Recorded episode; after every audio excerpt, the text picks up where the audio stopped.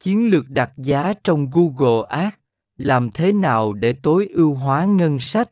Phần 12 ưu điểm độc đáo, USP điều gì làm cho sản phẩm hoặc dịch vụ của bạn nổi bật so với đối thủ? Điều này có thể bao gồm chất lượng sản phẩm, dịch vụ khách hàng xuất sắc, hoặc giá trị độc đáo mà bạn mang lại. Lợi ích cho khách hàng tại sao khách hàng nên quan tâm đến sản phẩm hoặc dịch vụ của bạn?